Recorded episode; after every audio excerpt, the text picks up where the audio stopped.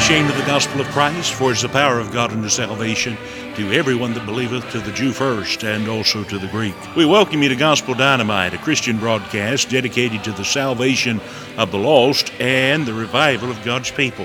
I'm Alan Mashburn, your Bible teacher and the pastor of Asbury Baptist Church, located at 218 Asbury Church Road in Seagrove, North Carolina. We invite you to visit our church at 10 a.m. on Sunday mornings and Wednesday evenings at 7 o'clock.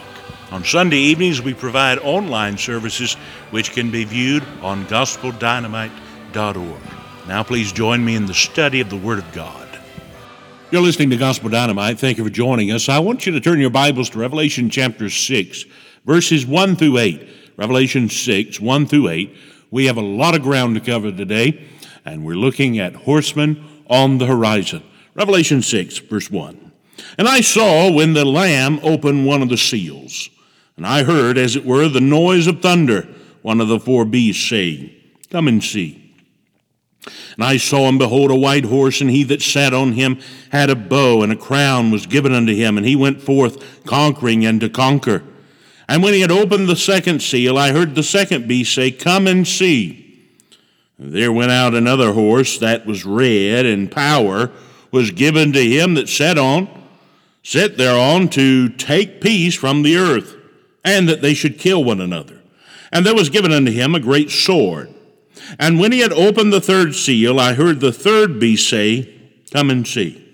And I beheld, and lo, a black horse, and he that sat on him had a pair of balances in his hand. And I heard a voice in the midst of the four beasts say, "A measure of wheat for a penny, and 3 measures of barley for a penny, and see thou hurt not the oil and the wine." And when he had opened the fourth seal, I heard the voice of the fourth beast say, "Come and see." And I looked, and behold, a pale horse, and his name that sat on him was Death, and hell followed with him. And power was given unto them over the fourth part of the earth to kill with sword, and with hunger, and with death, and with the beast of the earth. Revelation chapter 6 is a shock to the senses. In the past 2 chapters, we've been allowed to witness scenes of heavenly worship. In this passage, we're going to see images of divine wrath. We've been in a place where there's been praise and shouting. We are about to examine a scene filled with pain and suffering. In chapters 4 and 5, we've been seated in heavenly places, observing scenes of joy. Yet in chapter 6, we're brought down to earthly places to observe scenes of judgment. Beginning in chapter 6 all the way through chapter 19, we're placed in the middle of the tribulation period, as it were, or the time known as the Great Tribulation. This period of 7 years is broken down into 2 parts, with each portion lasting 3.5 years. This period of time is clearly described in the Word of God. Jeremiah chapter 30 and verse 7, "Alas, for that day is great, so that none is like it. It is even the time of Jacob's trouble, but he shall be saved out of it." Daniel 12 and verse 1, "And at that time shall Michael stand up, the great prince, which standeth for the children of thy people. And there shall be a time of trouble, such as never was since there was a nation, even to that same time. And at that time thy people shall be delivered, every one that shall be found written in the book." Matthew 24, verses 21 and 22.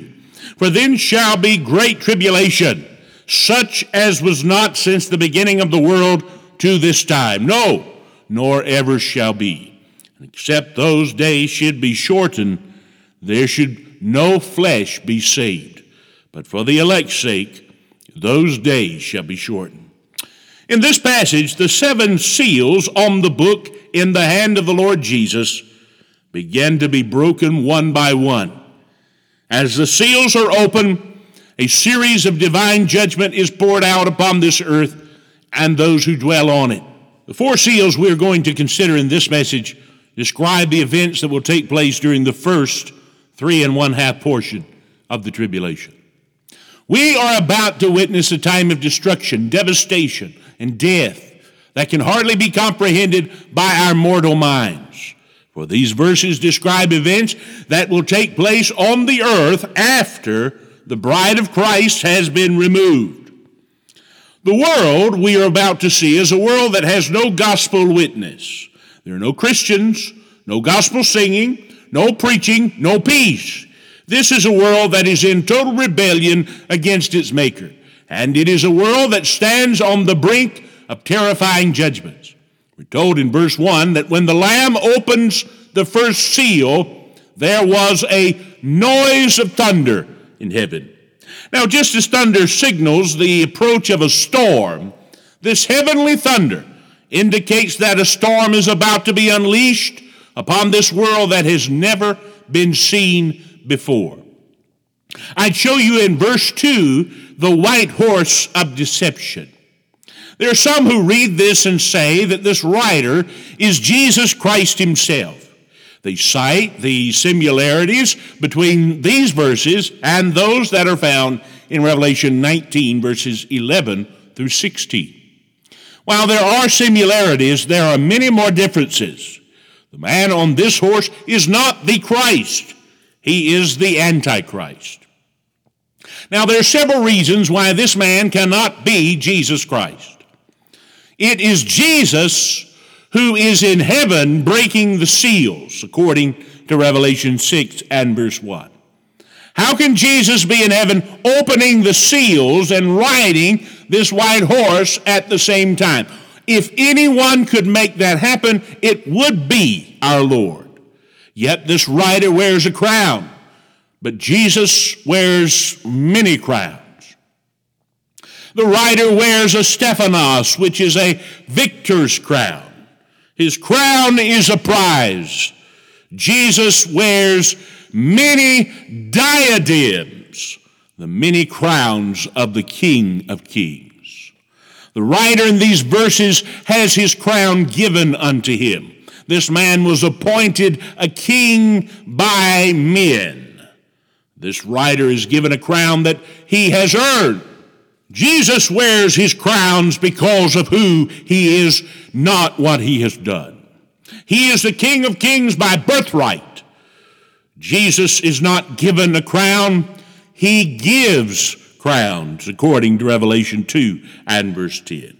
The Bible is clear when it says this rider carries a bow. Jesus carries a sword in Revelation 19 and verse 15. The similarities between this rider and the Lord Jesus Christ indicate that this man is, in fact, the Antichrist. Now, we know who this man is not. Let's see what we can find out about who he is. He is a man of peace. You'll notice that this rider has a bow in his hand, but he has no arrows. This implies that he will conquer the world without bloodshed. He will accomplish this by providing the answer to the problems faced by the world today. He will provide answers through diplomacy.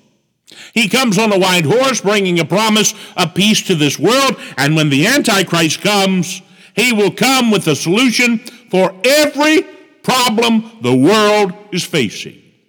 He will come with an explanation concerning the disappearance of all Christians. He will come with a plan to bring peace to the world.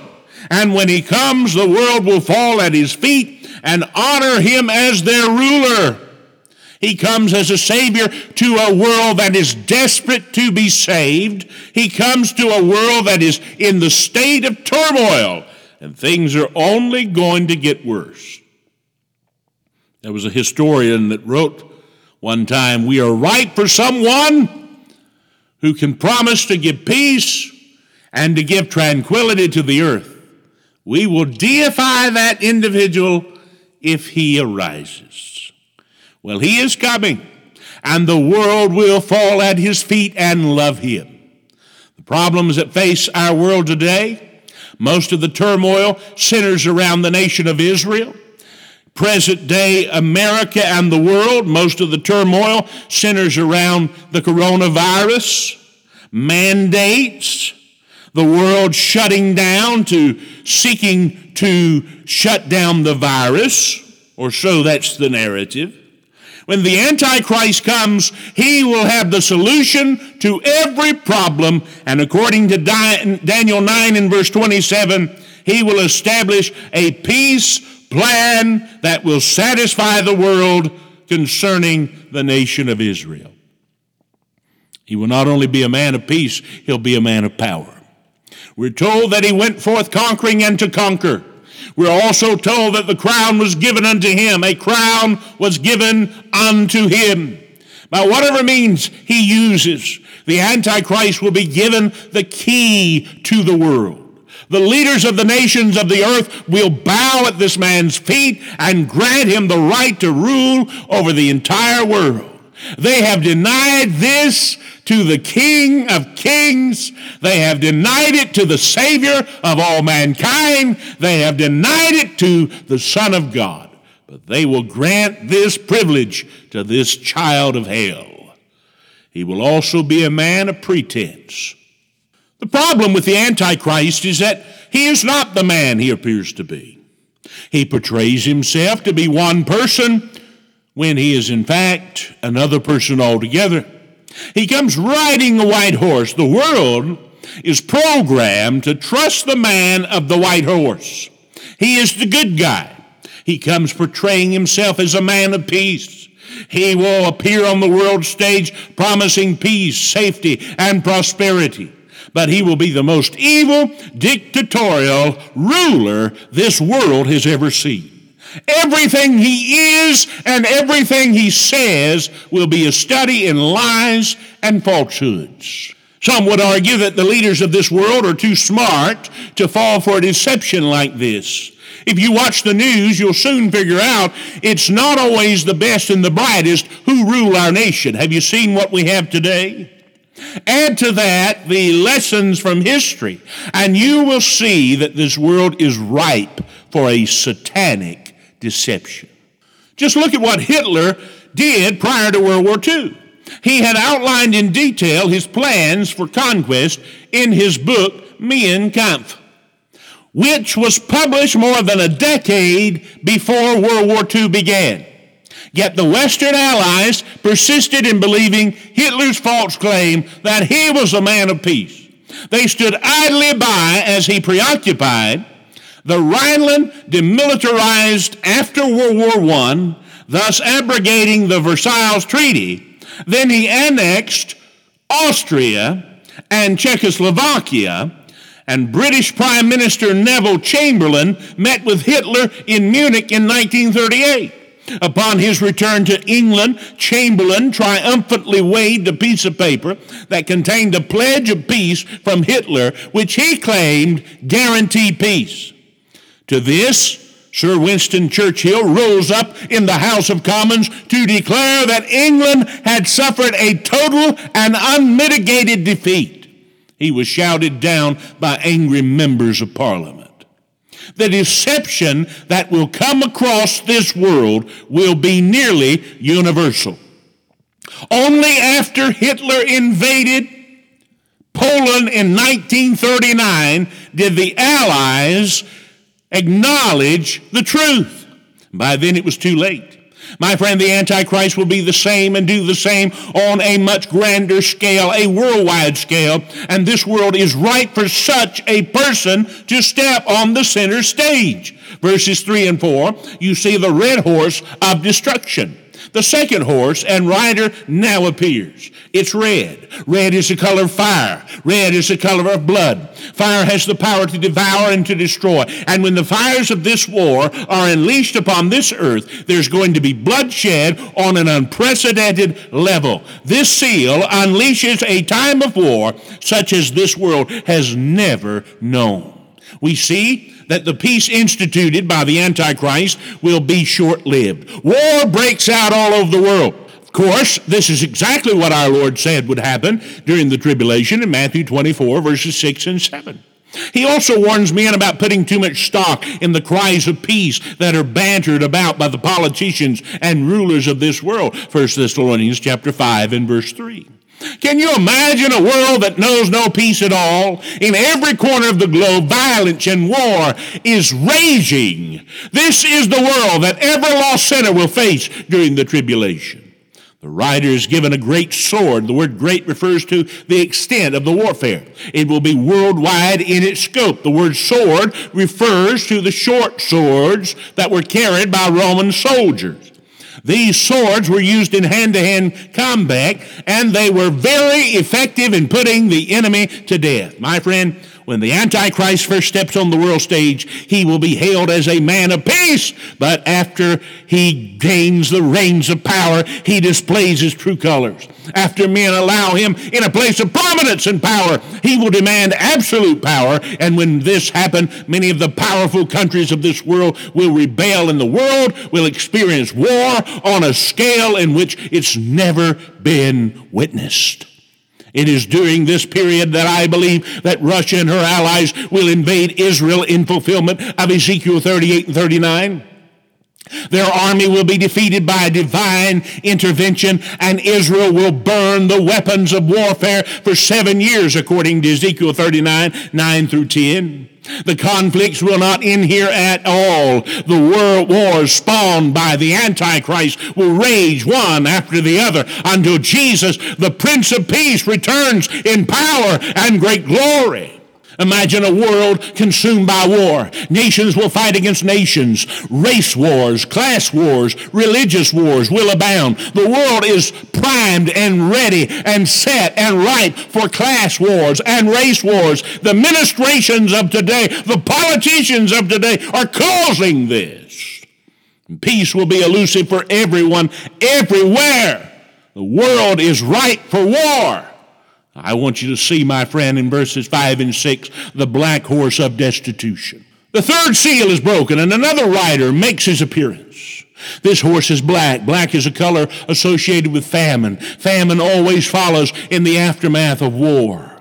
Thus, worldwide wars will spawn worldwide famines. Jesus spoke of this in Matthew 24 and verse 7.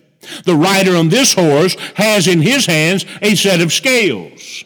This indicates that the tribulation period will be marked by severe shortages of the necessities of life.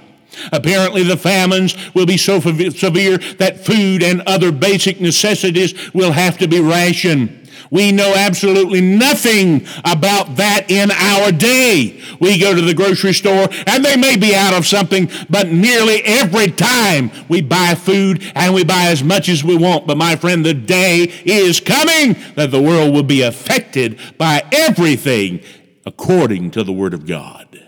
Verse 6 tells us something of the problems that will exist during this time. The biblical word measure here would be enough food to feed a grown working man for 1 day. A penny refers to the denarius, which was a day's wages. Wheat is the food from which bread is made.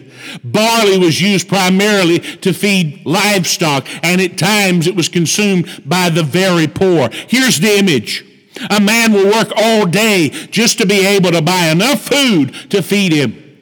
And he can work all day just enough to buy food fit for an animal to feed 3 people. Think about this. Think about what it means. People will have to make some hard choices.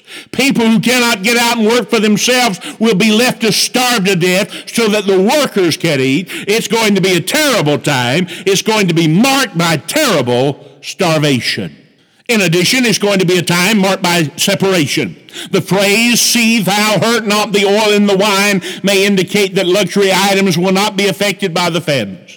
Oil and wine has always been the items of the wealthy set. Oil is used in the manufacture of cosmetics, and alcohol has always been associated with high life.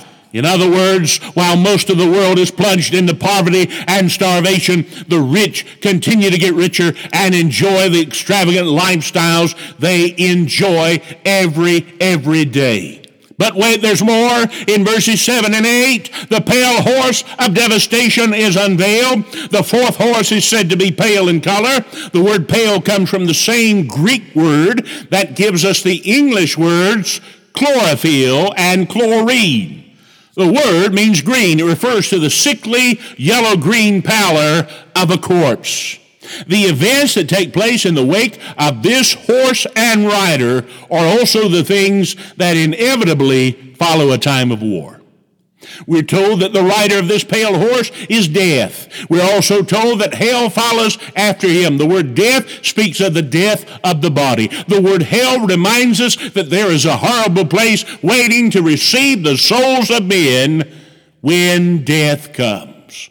We're told that death will claim 1/4 of the world's population. That's 1 out of every 4 people living during those days. If you take today's population of 7.9 billion people, we're talking about the death of 1.9 billion people in this brief period of time. Now, the methods used to claim this great number of people are listed in this verse, and the 4 methods mentioned are sword. This refers to warfare. During this period of time, it's almost certain that wars will be both conventional as well as nuclear in nature. There can be little doubt that some countries will use biological and chemical weapons as well. Then we have famine. We've already talked about the problem of starvation that will become worldwide in its scope during the tribulation. Many millions will meet their death in this fashion. Then the word simply is used of death. This refers to deaths apart from warfare and famine. In Matthew 24 and verse 7, Jesus said, "For nation shall rise against nation, and kingdom against kingdom, and there shall be famines and pestilences and earthquakes in diverse places." The word pestilence is what I think this word death is referring to. Pestilence brings to mind diseases that will run rampant through the human race during this time period. Diseases like the bird flu, which will leave millions dead, coronavirus, hyped up on steroids. My friend, there's coming a day when everything will be used to destroy the human race and judge humanity. Then we're given the word beast. Animal attacks will account for many deaths, no doubt. The word beast can refer to small animals or rodents. I'm not going to take a lot of time to describe or speculate what this is referring to, but if we think about rodents and how rats can be nasty animals as they are, and they carry some 35 known diseases, then my friend, this is going to be a time of suffering on the earth. Folks, when I read these things, I'm struck with 2 thoughts.